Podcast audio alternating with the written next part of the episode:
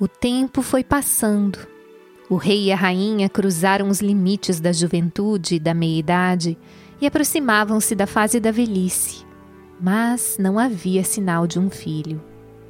Portanto, embora os aposentos das mulheres no palácio possuíssem todo o conforto e os acessórios necessários para uma existência feliz, os corações das rainhas estavam despedaçados pela inquietação, ansiedade e desespero. Certa noite, os quatro, o rei e as rainhas, sentaram-se em um dos aposentos do palácio e ali passaram horas de apreensão em relação ao futuro de Ayodhya e as perspectivas sobre a prosperidade e a segurança do reino. Cada um procurou se posicionar de forma inteligente e gentil. Por fim, incapazes de resolver o problema, levantaram-se profundamente abatidos e decidiram consultar Vashista, o preceptor da família, e aceitar o seu conselho. Ao raiar do dia, Vashista foi convidado a conceder-lhes a sua presença. Muitos pandites e conselheiros também foram chamados para serem consultados. O monarca expôs-lhes o problema que era encontrar um sucessor para governar o vasto reino entre os dois mares, o território do império sob o controle da dinastia de Iraghu. Dominado pelo desespero, suplicou lastimosamente aos anciãos sugestões proveitosas. Vashista permaneceu imerso em pensamentos por longo tempo, até que finalmente abriu os olhos e falou: Ó oh, rei, o Senhor não tem necessidade de se afligir assim. Ayodhya não ficará sem um senhor, não sofrerá viuvez. Esta terra será alegre, feliz e próspera, com celebrações ininterruptas e perenemente enfeitada com guirlandas verdes. Será a guardiã do reto viver, vibrante de música e alegria. Não concordo com a indicação de um príncipe de outra dinastia para assumir o trono de Ayodhya. A graça de Deus é um dom inescrutável. O voto de retidão que o Senhor está cumprindo certamente haverá de lhe trazer a suprema alegria de gerar um filho. Não se demore mais. Convide o sábio Rishashringa, filho de Vibhandaka, e realize, tendo-o como sumo sacerdote, o sagrado sacrifício prescrito para aqueles que desejam gerar um filho. Tome todas as providências de ordem cerimonial e ritual necessárias para sua execução imediata o seu desejo será atendido sem falta. Ao ouvirem aquelas tranquilizadoras palavras proferidas tão enfaticamente por Vashista, as rainhas encheram-se de bem-aventurança.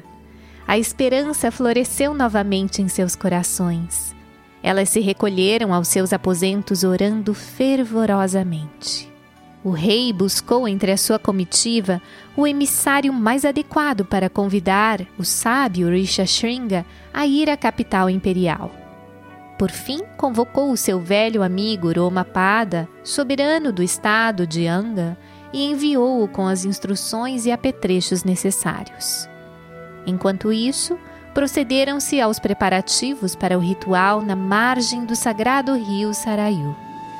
Construíram-se atraentes altares sacrificiais em conformidade com preceitos sagrados, e assim a cidade foi decorada com bandeiras e guirlandas. Como esperado, o grande sábio Rishashringa, acompanhado de sua consorte Shanta, entrou na cidade de Ayodhya para o grande deleite de todos. O imperador da Charata recepcionou o sábio no portão principal do palácio lavou ritualisticamente os pés de Rishashringa e aspergiu sobre a própria cabeça algumas gotas da água assim santificada. Em seguida, prostrou-se aos pés de Vashista, rogando-lhe que indagasse a Rishashringa quais os procedimentos apropriados para o sacrifício planejado. O sábio solicitou aos ministros e aos eruditos que se sentassem na ordem indicada e direcionou o rei a tomar assento no trono. Depois, descreveu os diversos procedimentos da cerimônia, de modo que os sacerdotes da corte pudessem anotá-los para sua própria orientação. Especificou tudo tão detalhadamente que cada um sabia exatamente até mesmo onde se sentaria no salão sacrificial. O sábio decidiu que o sacrifício teria início logo no dia seguinte, exatamente às sete horas. A notícia espalhou-se por toda a cidade em um instante. Antes do amanhecer, todas as ruas já estavam decoradas com guirlandas verdes e cada uma delas fervilhava de gente que se comprimia, movendo-se apressadamente em direção ao vasto espaço aberto à margem do rio Saraiu, onde seria realizado o sacrifício. A população ansiosa lotou a margem do rio. Rishashringa e a sua consorte, o rei e as rainhas, entraram no pavilhão sacrificial especialmente construído para o evento enquanto os cantos védicos e músicas tocadas com cornetas, trompetes e clarinetes ecoavam pelo céu, juntamente com os aplausos do povo. O sábio foi instalado como o Brahma, ou o principal celebrante do sacrifício. Ele atribuiu aos eruditos várias tarefas, tais como adoração, recitação, canto e propiação, de acordo com as respectivas qualificações.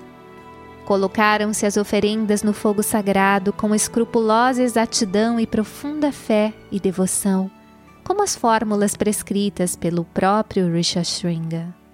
Então, diante dos olhos de todos, surgiu do fogo cultuado conforme as Escrituras um ser divino que brilhava com o ofuscante esplendor de um súbito relâmpago.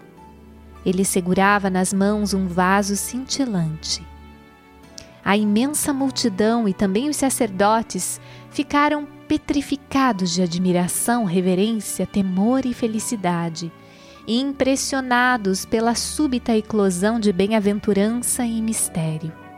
Derramando lágrimas de alegria, o rei e as rainhas volveram os olhos para o ser divino e, com as palmas unidas, oraram a ele.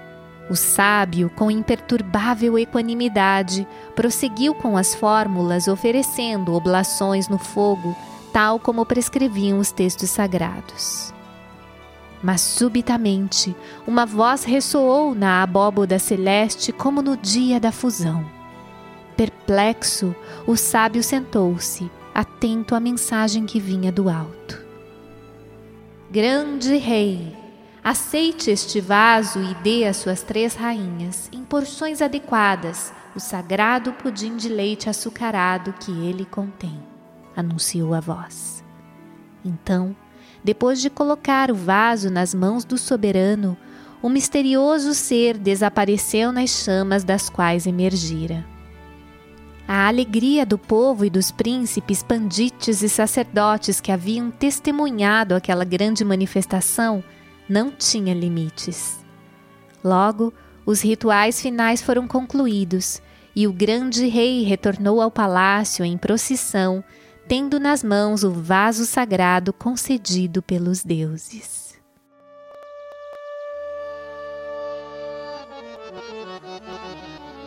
Sri Raghunandana Dasharatha Nandana